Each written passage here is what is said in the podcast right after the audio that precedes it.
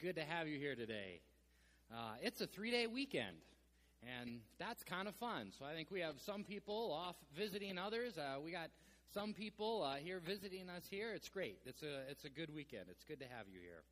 A few announcements, and then we're going to do some singing because that's just kind of how we roll. Um, uh, in your mailboxes, there's annual reports, financial reports. Uh, I would encourage you to check those out. Uh, coming up on the schedule, September 20th at 4 p.m., is Faspa. And that is, if you know what it means, you're probably really excited about it. But it's just kind of a light lunch, kind of a chill supper. I didn't grow up with Faspa. I'm sorry. I feel like I just butchered this. Um, you should all come. It'll be a good time. There's food involved. I mean, what more do you need? Uh, 4 p.m. at September on September. Um, also, the I, most of you, I think, have probably heard this by now, but if you've not, uh, many of you knew Art Regier, and uh, he has since passed away. Uh, we've since heard about um, uh, some services. There's going to be a, a, memorial service next Tuesday, the 15th, at Metz in York, at Metz Mortuary. So uh, if you were wondering about that or, or hadn't heard that yet, uh, then we would, yeah, um, encourage you to for that. So. Um, one other thing, um, I'm going to pass around a sign up sheet. Um, sometimes in the office, I'm going to start over here. Sometimes in the office, we get people will come in and they say, "Hey, can you notify people, ask people to pray for?" Isn't it awkward? Like when I come down here and talk, even I feel weird. um, so people will will write in or, or they'll call in and, they'll say, um, "Hey, I have a prayer request. Can you send it out to your kind of to your prayer team?" And currently, we really only have two options. We have the pastoral care team, which is about half a dozen people, or we have the call them all, which calls everyone. But we, we kind of like to reserve that for, for kind of some of the big stuff, uh, or maybe some of the emergencies. And, and some of the stuff that comes in is just, you know, hey, you know, not everyone needs to know about this, but if you have some kind of prayer chain, I would appreciate it, you know, if you would let them know.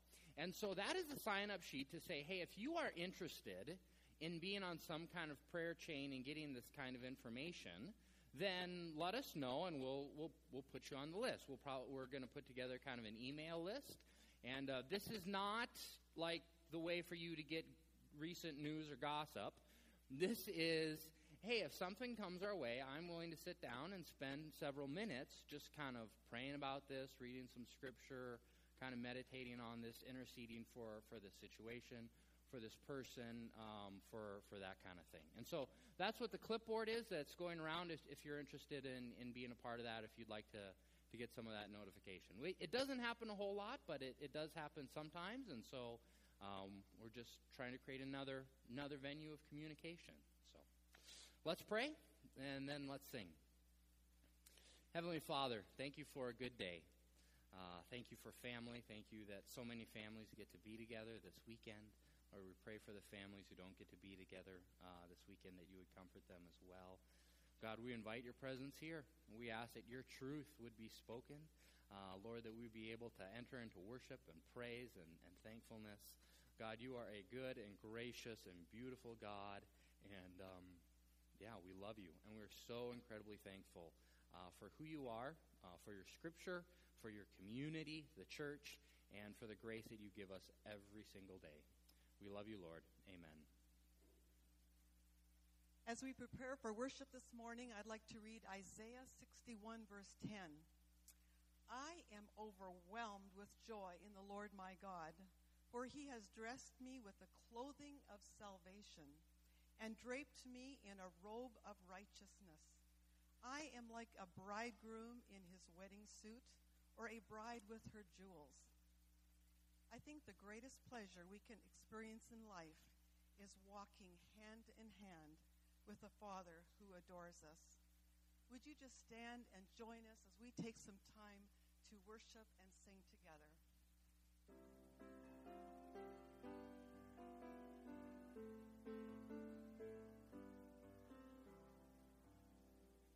Joyful, joyful,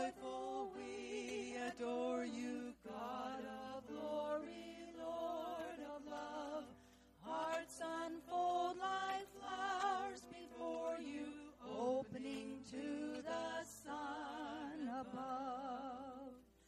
Melt the clouds of sin and sadness, drive the dark of doubt away. Giver of eternal gladness, fill us with the light of day. You are the one. You are the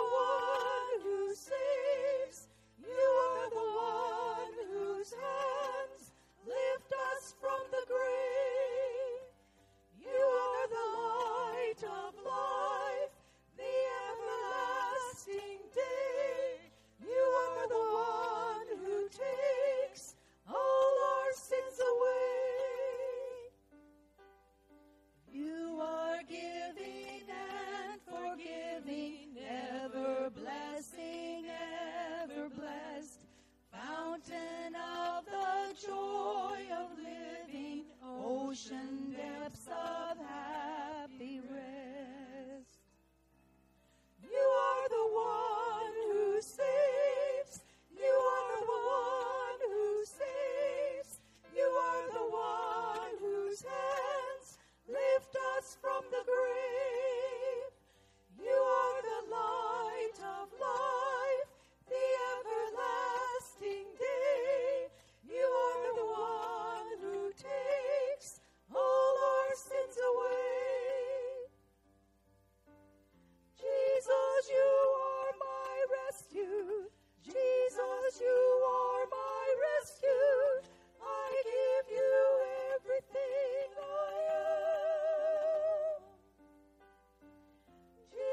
because you.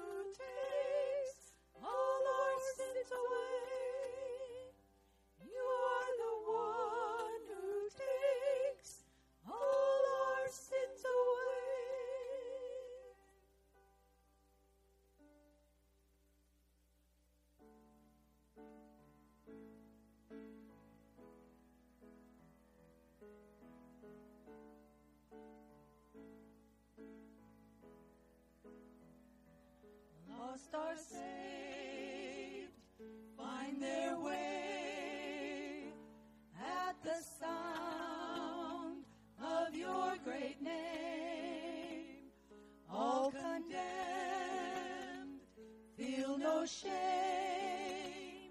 at the sound.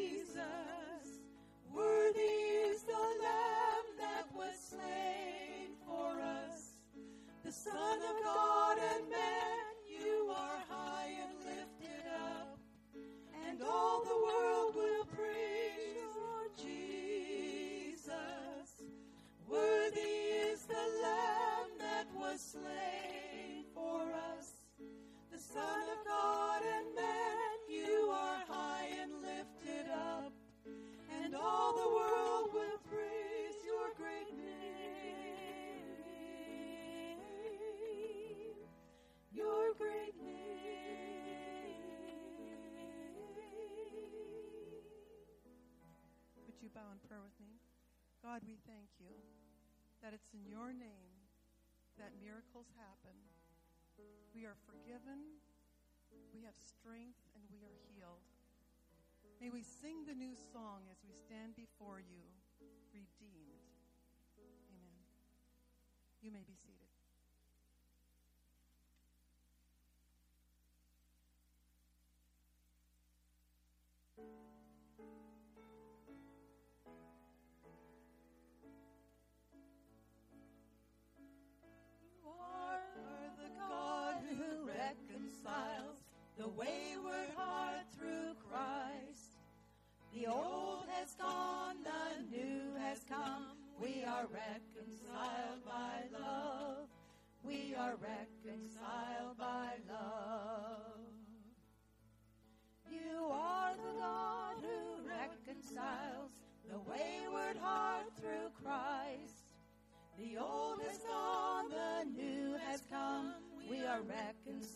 reconciled by love. We are reconciled by love. And this is a new song we sing to the King of heaven. This is the new song we live. After all you've given, we stand before you redeemed. As your children,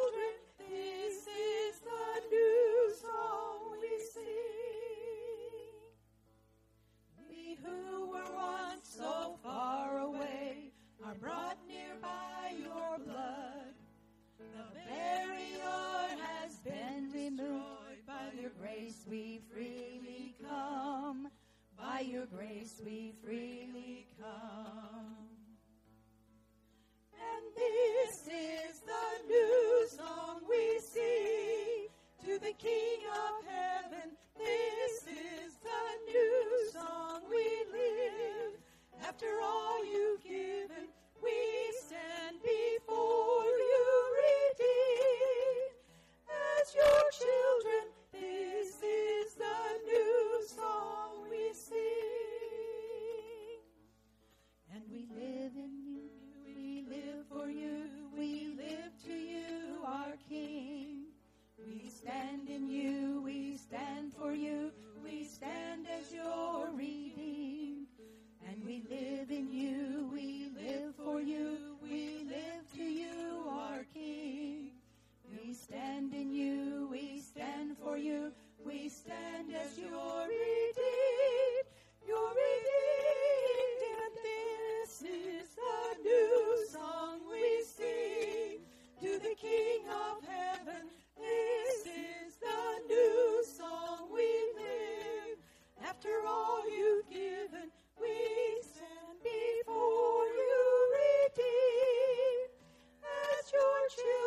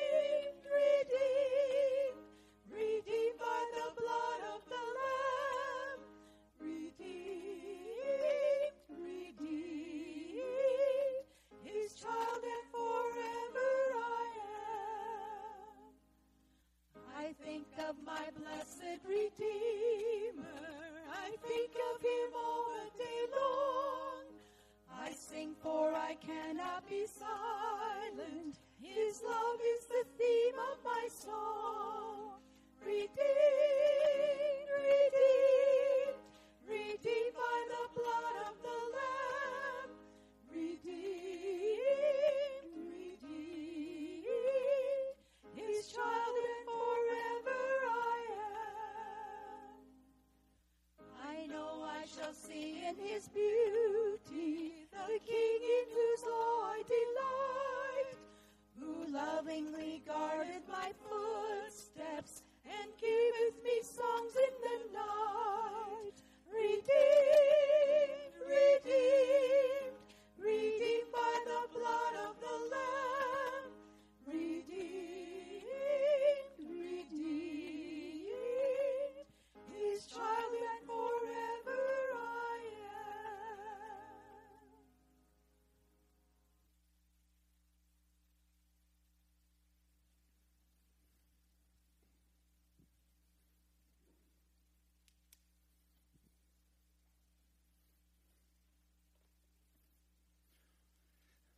For um, prayer time, uh, want to do something a little bit different. Want to uh, spend some time praying for our, our teachers, our Sunday school teachers. One of the things that was a, uh, I don't know, kind of a delightful surprise when I came here was just the kind of the unusually strong and rich heritage that this church has in regards to kids ministry and Sunday school and that kind of thing. And uh, I think that for a church of this size, the the effort that goes into the kids ministry is um, almost like disproportionately large or, or unusually large, uh, which is absolutely wonderful. Uh, kids ministry is so important. Uh, if I wanted to sink this church, the first thing I would do is cancel the kids ministry. If I wanted to say, you know what, let's just call it quits in five, ten years, the thing I would do today is I would end kids ministry. Um, no kids ministry, no future. Uh, I mean, that's I didn't like get that off a Hallmark card. I legitimately believe that. Uh, if there is no kids ministry, then then really your your church just uh, it's yeah, you're pretty much closing closing the doors in a few years. And um, so it is just I just I am amazed and so incredibly thankful uh, for the kids ministry and, and and what is going on here. Uh, in your bulletin, there is an insert, and we intentionally did it as an insert. And it lists Sunday school teachers, and it lists the people who help out with Wednesday night. Um, and the reason that it says insert, so you can hang on to it, kind of like a prayer card.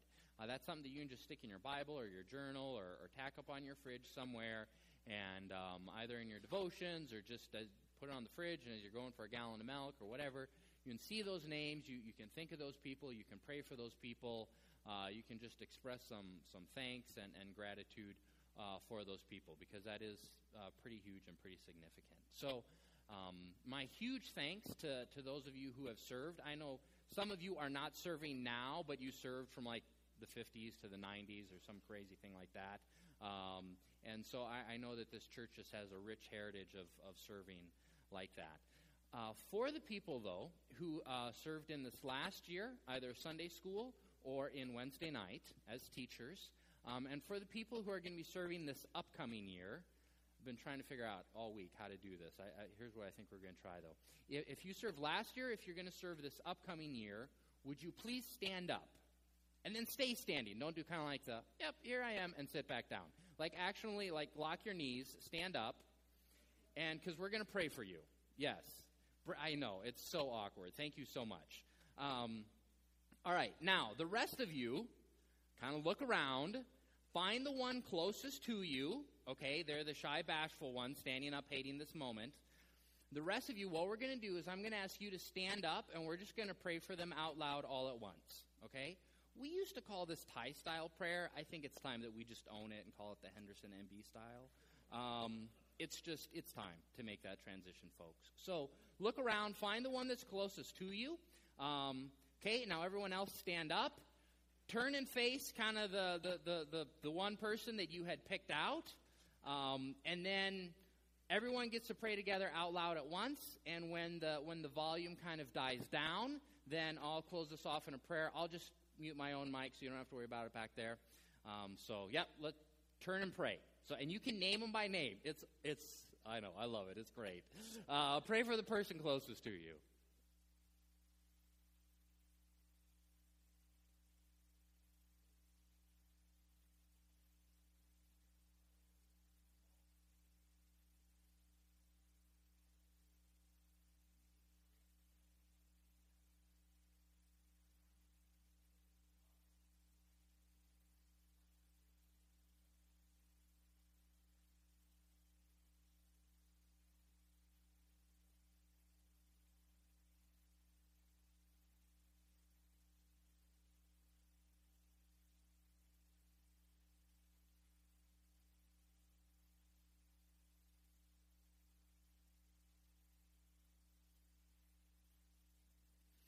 Heavenly Father, thank you for all these men and women who so intentionally uh, find kids and love on them.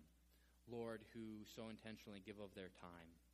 God, we ask for your grace, for your mercy, for your energy to be poured out upon them.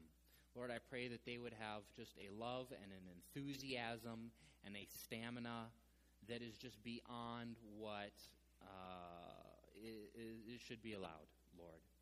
And I, I pray just that, uh, that they would see and that they would love as you see and as you love. God, thank you so much for the rich heritage of kids ministry and of Christian education in this church. Lord, we ask that by your grace it would continue to grow and to flourish and expand, and that we would see um, kids who you love so desperately uh, that they would come to know your truth and have good, solid relationships with you. Lord, this is a way in which you have blessed this church richly, and we are just so incredibly thankful for that. And we ask for many more decades of that kind of service. We love you, Lord. Amen. Thank you. You may be seated. Ushers.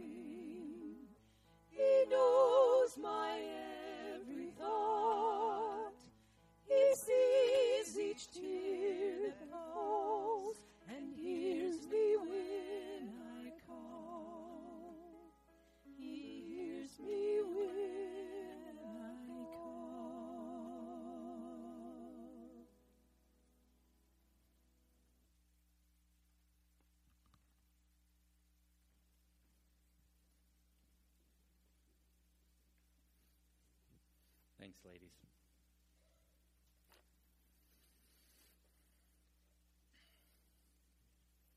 So, baby Levi joined our family. And uh, so today we're sitting in the back of the church today. Man, it's like a totally different church. Uh, y'all got to try that sometime. Like, just just mess with people and sit somewhere else. Uh, see how many people introduce themselves to you and be like, "Hi, are you new here?" Um, yeah, it's really fun. All right, we are in Ephesians. Today we are in chapter 5. We have just been walking through Ephesians, having a great time, loving it. Um, as I have said every time, and will continue to say every time, uh, the lens through which we are looking uh, through Ephesians, there's kind of three different sections. So we have chapters 1, 2, and 3 Key word seated. What does it mean to be seated in Christ? And that deals a lot with our identity. You cannot progress to Ephesians 4, 5, and 6 until you are understanding your identity in Christ and what it means to be seated in Christ. Uh, Ephesians 4, 5, and the first parts of 6, key word is walk. What does it mean to walk in the world, which is where we're at now? We're in chapter 5. And what we're seeing is that Paul is doing a lot of look, here are sins that you shouldn't do. However, here's kind of the good things that you should do as an alternative. He doesn't just go through and say, don't do this, don't do this, don't do this. He always gives an alternative. He says, don't do this, instead you should do this. And don't do this, you should do this. And so there's a lot of behavioral stuff right now in Ephesians 4, 5, and 6. The last part of Ephesians 6 delves into spiritual warfare. Key word there is stand. What does it mean to stand against the enemy? And um, at one point, I thought we would be done with all of Ephesians by this weekend, and obviously that didn't happen. Uh, but whatever, we're we're having a good time. Um, today's passage, we're in in Ephesians five, uh, verses one through six.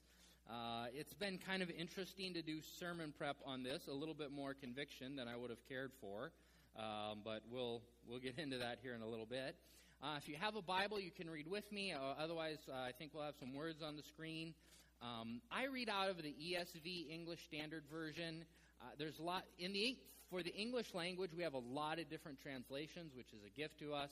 Lots of other good translations. So if it reads a little bit different than yours, um, that's yeah, it's just it's a different translation. Uh, chapter five, verse one. I'm going to do six verses here. Therefore, be imitators of God as beloved children, and walk in love as Christ loved us and gave himself up for us, a fragrant offering and a sacrifice to God. But sexual immorality and all impurity or covetousness must not even be named among you, as is proper among the saints. Let there be no filthiness, nor foolish talk, nor crude joking, which are out of place, but instead let there be thanksgiving. For you may be sure of this, that everyone who is sexually immoral or impure or who is covetous, that is idolatry, has no inheritance in the kingdom of God of Christ and God. Let no one deceive you with empty words, for because of these things the wrath of God comes upon the sons of disobedience. Amen. it's um the you know the the passage we in some ways it would be great if I just preached for like four hours and then we could take all of this kind of in one big picture. I'm not going to do that. Just be calm. Um, but if you notice, today's section opened up with therefore, meaning that is building on the previous verses. And also verse 7, which I did not read today. I mean, we read right up to the word therefore. I, you know, where do you look for a break in all this?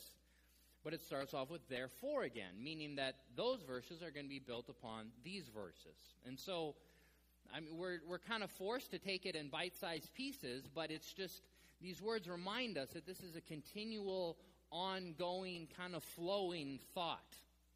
Uh, if we address that first, therefore, uh, if we read just the, the verse before and after, what we read is this Be kind to one another, tenderhearted, forgiving one another, as God in Christ forgave you. Therefore, be imitators of God as beloved children Walk in love as God loved us and gave himself up, up for us, a fragrant offering and sacrifice to God. And so that therefore we see this connection between, really, I believe, forgiveness and our attitude in, in life. Uh, he uses the analogy of the father children um, thing. Kids often want to be like their dads. Uh, when a father child relationship is strong, you will see kids who want to spend time with their dad and they want to they want to do what dad does. And in this storyline, one of the things that dad is known for is forgiveness. I had a, a friend of mine once say something that was, I, it, it, was it, kind of a very provocative concept. Um, I've never been able to actually confirm it as true simply because it's in reference to all the other religions of the world and so that's kind of a hard thing to track down. Uh, but from what I've seen so far, I, I, think she may have actually been onto something. And, and here, here's the concept, and that is that forgiveness is unique to the Christian religion. that no other religion emphasizes forgiveness like Christianity. And the comment that she made is, is, something along the lines that actually forgiveness is the thing that sets Christianity apart from all other religions. That's a pretty big thought. I mean, obviously, Jesus also sets us apart. But conceptually, it is forgiveness that sets Christianity apart from all other religions. Several other religions have you, have you earn your salvation. Or there, there is some, you know, your good actions will be weighed against your bad actions or against your consciousness. Uh, in many of the Eastern religions, you see that humans do not have a need for forgiveness because there's no personal God as the ultimate authority who we must be reconciled to. It's there's just I mean it varies a little bit with each each Eastern religion. Uh, many religions will talk about liberation or freedom or purity, but I'm not really aware of other religions that emphasize forgiveness as the pathway to forgiveness, liberation, and purity. And one of kind of the spin offs then also is that Christianity places a lot of value on forgiving others. Uh, once again, I'm not aware uh, of other religions that have kind of quite the same emphasis on that. And you know, even within Christian circles, uh, especially as a denomination that has such a rich heritage as, with a strong peace position, I mean, we argue police and military and personal defense, but you'll notice that no one argues vengeance. No one argues it. No one argues revenge. Because we all understand that after the fact, the best course of action that we are called to is forgiveness. Our Heavenly Father, as a Father forgives, He is one who has forgiven us, and so He expects that we will mimic His behavior and forgive others. And then so Paul follows it up with this sentence Walk in love as Christ loved us and gave himself up for us, a fragrant offering and a sacrifice to God. Then, then Paul transitions pretty. It's, it's kind of like he just kind of reached over and jerked the steering wheel off in, in the other direction. Um, then Paul delves into this.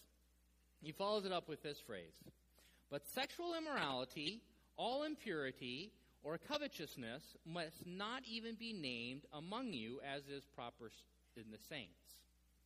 So, whatever these three sins are, Paul is so strong about them that he says, you know what, these three, like it just, it shouldn't even be whispered that these take place amongst your people. The first one that he starts with is sexual immorality.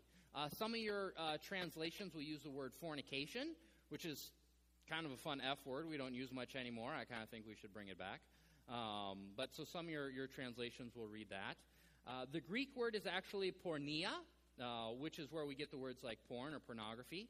Um, yeah, I have a really great Bible software program, and so sometimes I will do searches in that, and so I had done some research on that word and that. Sometimes I will also research these words just on Google to see what Google has to say. I literally pulled up the browser and was about to type porneia, and then I was like, nope, don't think I'm going to be doing that one. Um, Greek or no Greek, this is just not going to go well. Uh, so I have no idea what Google has to say about it, um, and neither should you. But, but sexual immorality or fornication, which some of your Bibles will, fun Bible terms, uh, which some of your Bibles will say, basically means any sexual activity outside of marriage. I mean, God's plan is marriage, and so any sexual conduct outside of that is considered immorality or, or fornication. And Scripture, for whatever reason, when God inspired it, didn't feel that it was good enough to say anything outside of marriage. Um, they just felt the need to put in some pretty detailed lists on these are the things you're not supposed to do. Uh, Leviticus 18 is a fascinating warning. The Israelites are about to, to move into the promised land, and God says, You're going to drive out the people before you, and you're not to engage in some of the sins and the behaviors that they engaged in. And here's some of the stuff that they've done, and they've list, and they've done all of these. And then and and and so you will see, you know, do not have sexual relations with, and then there's a pretty colorful list um, of a lot of relatives, actually.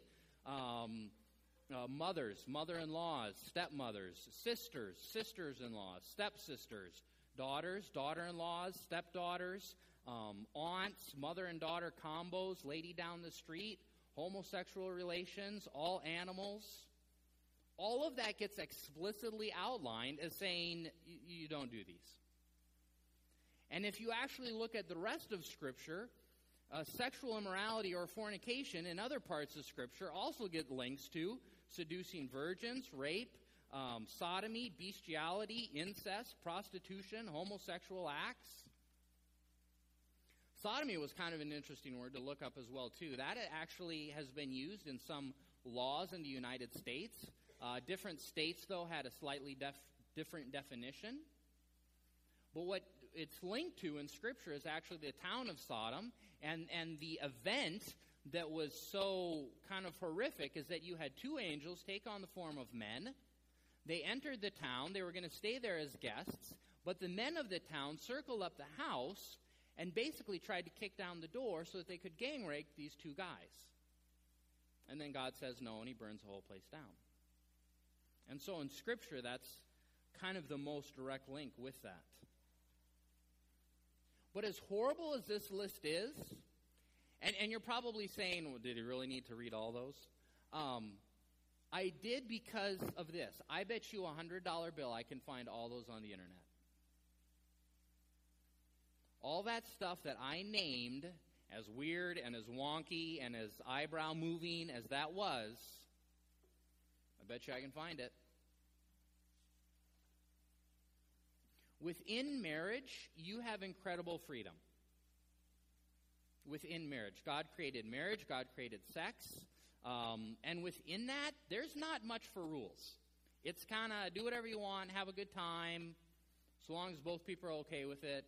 I mean, on behalf of your neighbors, like maybe close the curtains or turn off the dome light on your car or what kind of whatever your thing is. But but within marriage, it's a lot of freedom.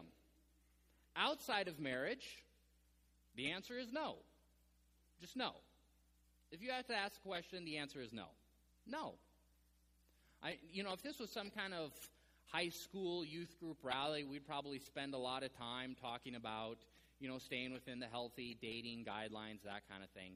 With this audience, generally speaking, your two options are complete freedom or no.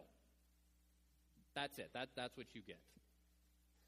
Um, I have a friend who, uh, a friend and a pastor who lives in Vancouver.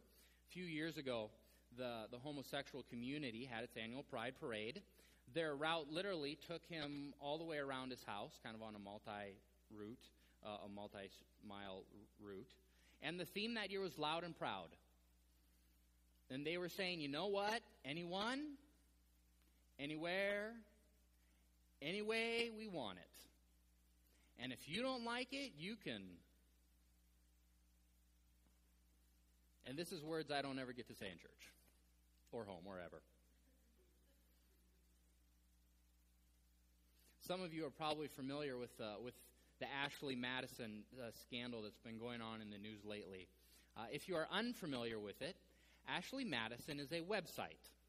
Um, it is a Canadian based website, but they have service or pages in multiple different countries. And uh, Ashley Madison is a website that is specifically set up and geared towards helping facilitate affairs. The slogan on the front page is Life is short, have an affair. In fact, the guy who started this website actually has two other websites, um, different names, exact same concept helping facilitate affairs. Uh, a little, I don't know how long ago it's been now, a month or two, a couple weeks, hackers hacked into their servers and stole all of their client information and said, if you don't shut down the website, we're going to release this info. They didn't, they kept the website up. So the hackers released, I think it was 9.7 gigs of data. Estimated 32 million users had their name, login name, address, uh, partial credit card information. All of it went out on the web. It, it, was, it was published, it was accessible. One report I saw said that every single zip code in the United States was represented except for three. Two of them are in hyper remote Alaska where they don't even get internet, and I think the third is in New Mexico, and I don't think they get internet there either. The um, and now the the owners of the website are offering a half a million dollar reward for anyone who can help track down the hackers. This last week, I was chatting with a friend of mine. He's a pastor in Canada. He said that the response that he has seen for a lot of secular Canadians, okay, not within the Christian community, but for secular Canadians, the response that he has seen a lot is back off. This is a good website. This is a good service. If people are unhappy in their marriage, they should be allowed an avenue out. This is a good service that should be provided.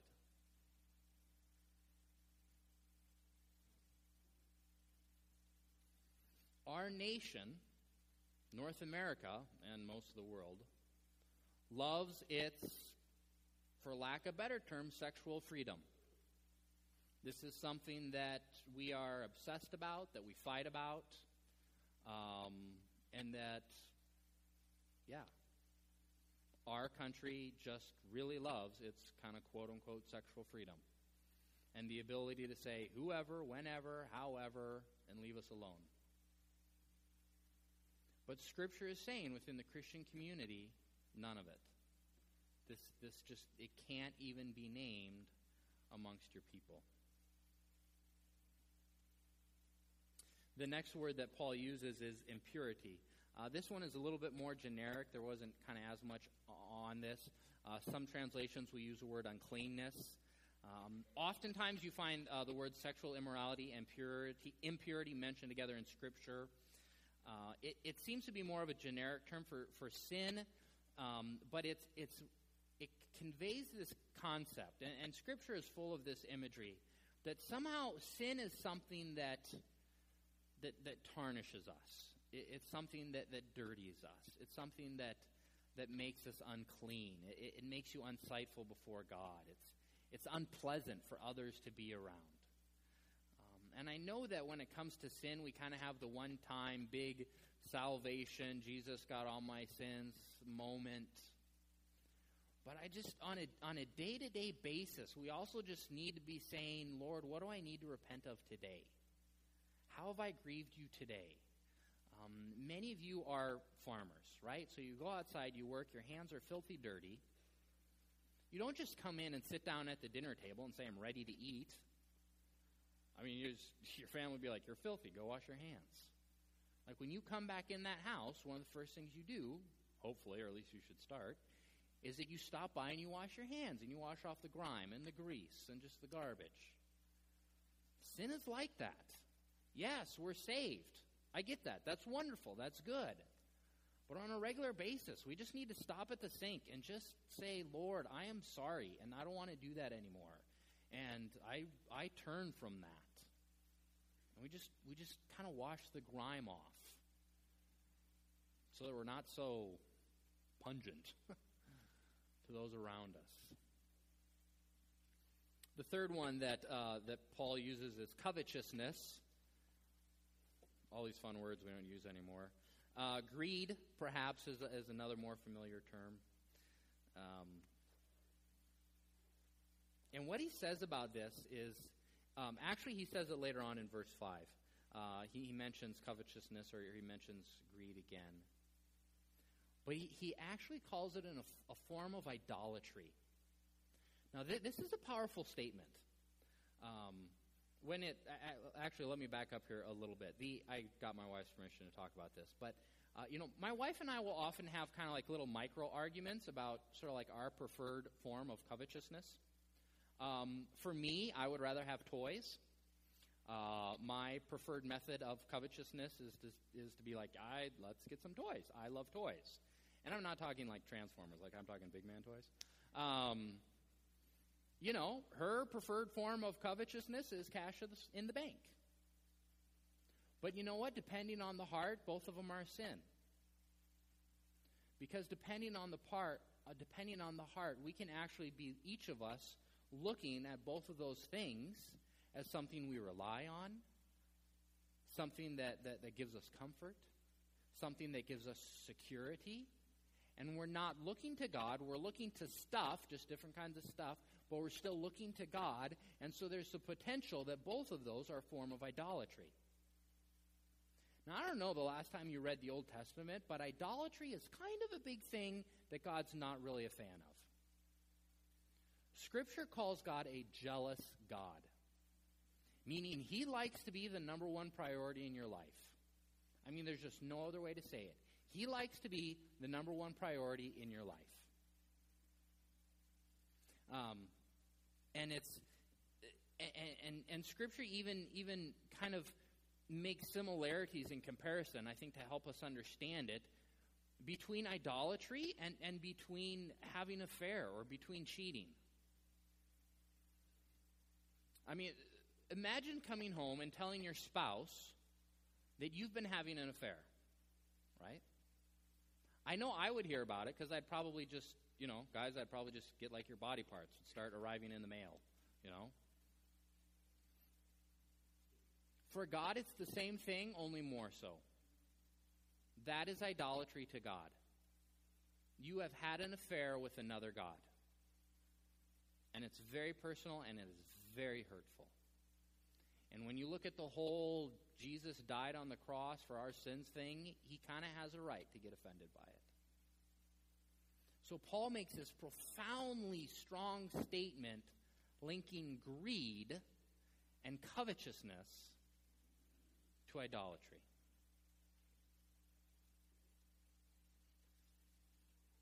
The other thing, too, I would say is that greed is not just something that the wealthy uh, commit.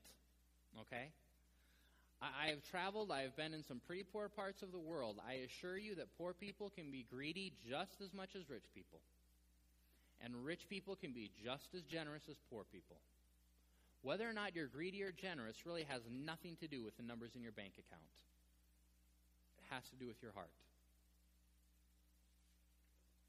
And those of you that have children know that that's just something we're born into. I don't, I don't need to say anything more about that, but I assure you, my children are greedy. Paul continues on.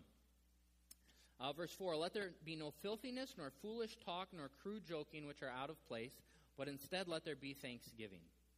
Um, filthiness uh, in the ESV, you know, another way that, that this would uh, get translated is swearing, okay, uh, bad language.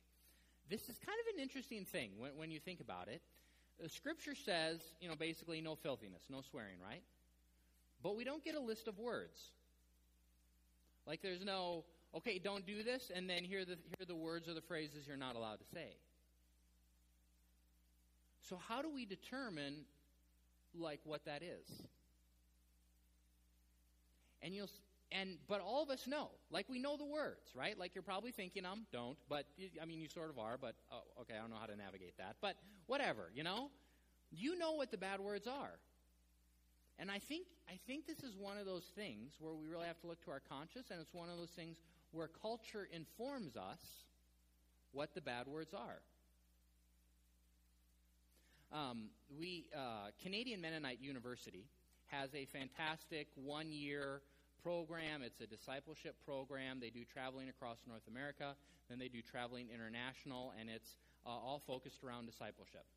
Okay, uh, neat deals for people just coming out of high school, getting ready to go into college. Uh, lots of good kind of mentoring and, and discipleship that, that goes on. They go all over the world. So when it first started, they called it School of Discipleship. Makes a lot of sense. That's what it is School of Discipleship. And they just, they went with that.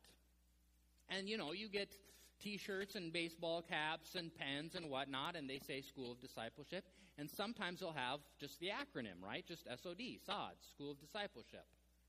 And they thought nothing of it until they landed at the London airport.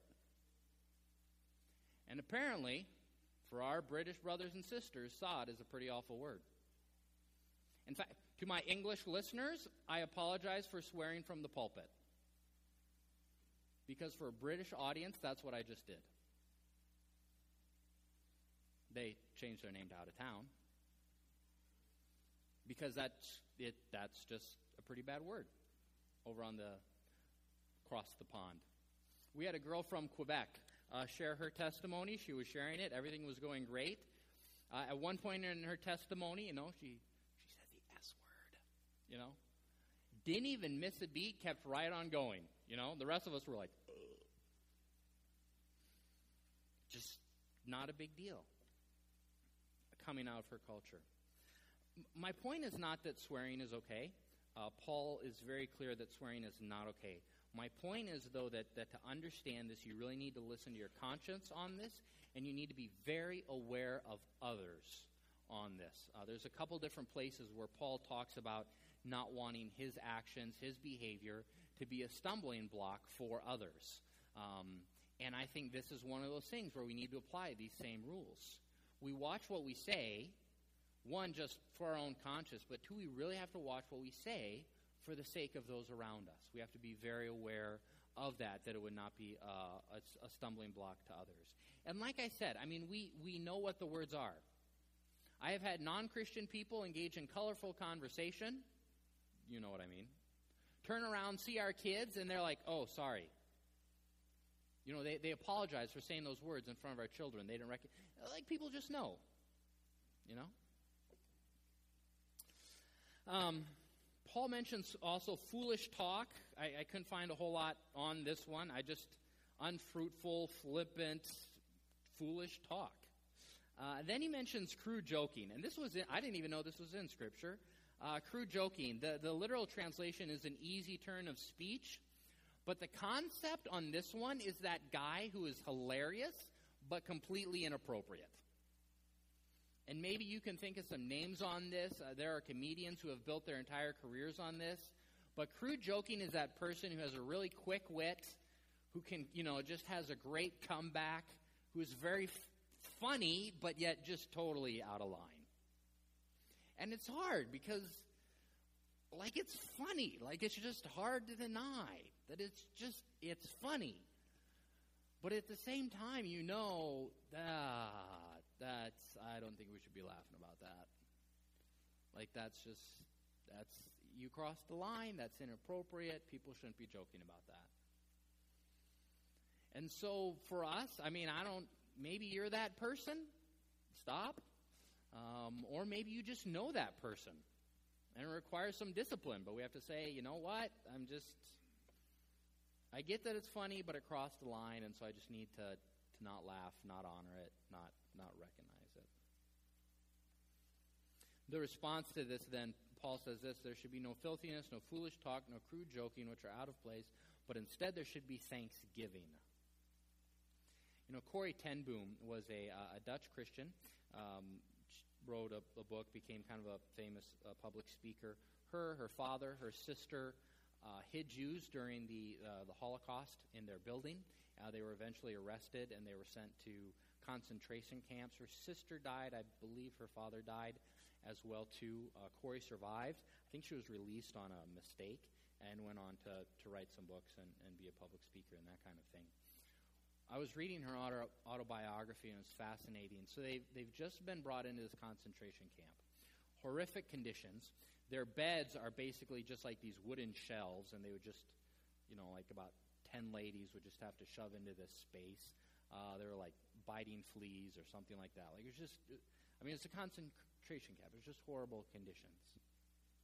But somehow they had managed to smuggle in a few things.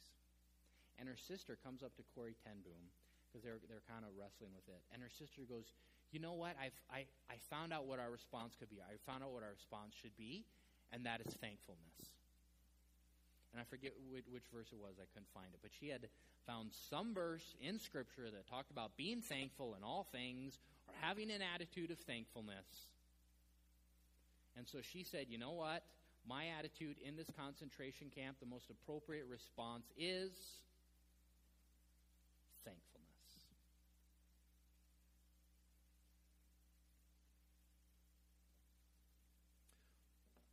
Uh, in verse um, 3, Paul mentions these three sins sexual immorality, impurity, covetousness. Uh, then he shifts gear in verse 4 and he talks about three sins associated with speech, right? Filthiness, crude joking, that kind of thing.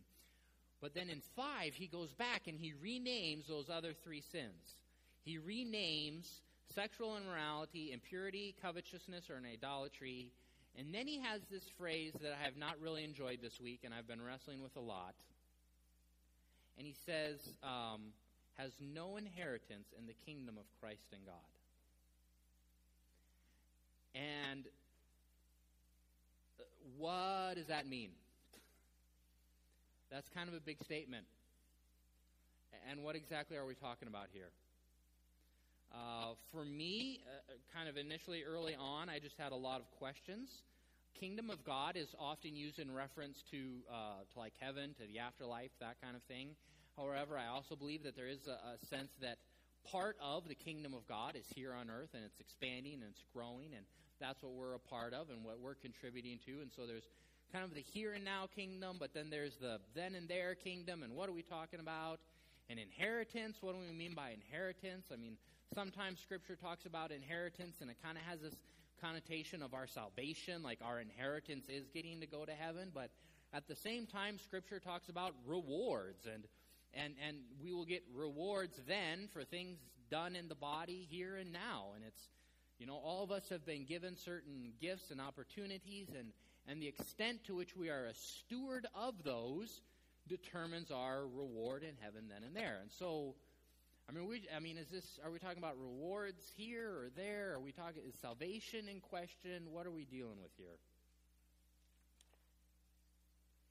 Um, and also, just for me, I, I, don't believe that a person can lose their salvation. I believe that once you've been saved, that that's once saved, always saved. That's that's where I stand on that. And anyways, and so how does all this just? What do we make of this? Uh, Peter O'Brien, in his commentary on Ephesians, had an interesting perspective. And, and he zoned in on, on how Paul writes, Kingdom of Christ and God. And according to O'Brien, there is this tendency within Paul's writings to talk about kingdom of Christ as a reference to the here and now. And he gave verses to back that up. But there's also a tendency within Paul's writings to refer to the kingdom of God as the future eternal kingdom. And in fact, in 1 Corinthians 15:24, we read that Jesus will deliver the kingdom to God. Jesus will deliver the kingdom to God. So at that point, you see kind of this merging between the two kingdoms. And so Peter O'Brien, his, his understanding of this is that when Paul is saying the kingdom of Christ and God, he is referencing both the here and now and the then and there. When he says no inheritance, whatever inheritance is, he's saying that that is something for, for here on earth, for God, for Christ's kingdom here on earth, and also God's kingdom eternally. And then, so, so what does inheritance deal with? And my sense is that what he's talking about is he's, he's talking there's no involvement, there's no participation, they're just simply not a part of it. I don't believe that a one time sin causes us to lose our salvation. I think what we see here is that, that people who habitually commit these sins and refuse to turn away from them have actually never really surrendered their life to Christ. They've never actually said, Jesus Christ is Lord of my life and Lord of every part of my life. Um, for those who instead have given themselves over to immorality, impurity, and greed, they are excluded from the kingdom of God. Um, Maybe there's more to that. I've not really enjoyed researching this verse, nor have I looked forward to sharing it with you. Uh, but it's in Scripture, so we got to deal with it. Um, yeah. He, he carries on then. Let no one deceive you with empty words, for because of these things the wrath of God is coming upon the sons of disobedience. Empty words. Empty words are anything void of God's truth, anything not resting on the foundation of Scripture. 2 Timothy 4 3 reads, For the time is coming when people will not put up with sound doctrine. In, but, having itching ears, they will accumulate for themselves teachers to suit their own desires. And they will turn away from listening to the truth and wander away to many myths. Friends, our world already is full of deception and deceivers, some of them intentional, non some of them not, I don't know, who knows. Plenty of deception in our world. This is why you have got to know your Bible, and this is why you have got to know it for yourself. There's a lot of value that comes from listening to preachers, whether here or like on your podcast or that kind of thing. There's lots of good preachers out there. But at some point in your own personal spiritual disciplines, you have got to be engaging in just you and Scripture. It is not enough to always be listening to the middleman. And a preacher is a middleman. I look at Scriptures, I tell you what I think they mean. You have got to be engaging in just you and Scripture. Because there are times where preachers will unintentionally get it wrong. There are times where preachers will may intentionally get it wrong. Do not rely upon the middleman for all of your information in regards to what is truth. You have got to know Scripture for yourself, and that means you have got to be engaging just you and Scripture with, with no middleman kind of on, on a regular basis. The wrath of God. Uh, in my life journal reading right now, we're reading through Revelation. If you take that stuff literally, there's some rough times coming kind of some peculiar analogy. We've got horses and angels and, and things getting thrown on the earth and that kind of deal. But I read one the other day where one horse or one whatever showed up and a quarter of the earth's population dies. Now, what is that? When is that? I don't know. But if you're going to take it literally, which I do, means something's coming down the chute where because of this one thing at this, you know, we'll see a quarter of the earth's population die. That's the wrath of God is coming. We've kind of lost that today in, in our evangelical churches, but it's I, I think it's happening. This section ends with sons of disobedience. Uh, this is the second time that Paul uses the child father analogy. And Paul does a very bold thing, and he basically takes everyone in the earth and he splits them into two categories. He says, children of God, sons of disobedience. It's a phrase he's used other times. He used it earlier in Ephesians, he uses it over in Colossians. And it's just basically a way of saying those who have said yes to Jesus and those who have refused Jesus. He just he just kind of splits everyone up into into two groups. The verses today are pretty kind of hard, a little bit awkward, uncomfortable, lots of sins, difficult phrases but in many ways they're helpful. To understand our own sin is incredibly beneficial in understanding the grace of God. And I think the more we understand our sin and our, and, and our condition without Christ, the more we are able to extend gratitude for Christ. Heaven, salvation, eternity with God, these are free things.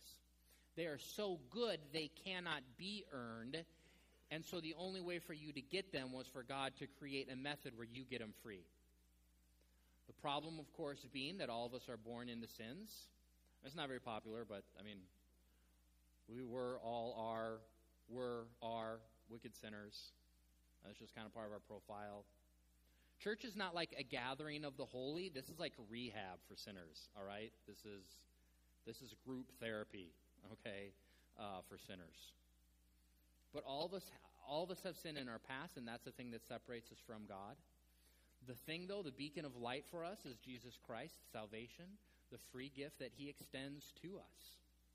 But of course, that is dependent upon our willingness to say yes to His offer and to make a personal commitment to Him. But Jesus is, it's an easy thing to give Jesus our sins. But Jesus doesn't want just our sins, He wants our whole life. He wants full commitment. Jesus wants to be able to be Lord of your life in every area of your life. He just doesn't want your trash. He wants to be the most important thing in your life. Okay? And it's, and it's a wonderful, remarkable thing. I'm going to ask the worship team to come forward. Um, then I will pray. I respond however you want during the music. um, if you need to make commitments first time, if you need to make recommitments, um, if you just need to be thankful because God saved you from a lot of horrible stuff. Um, so many times I have I've watched something in the news and thought, you know, but for the grace of God, there go I. I mean, there is so much um, where one little change in my life, and that could have been my story. Um, incredible thankfulness. Uh, yeah, just for all of that. So, um, as they sing, you can sing along. You can just have them sing over you. Uh, feel free to respond however you need.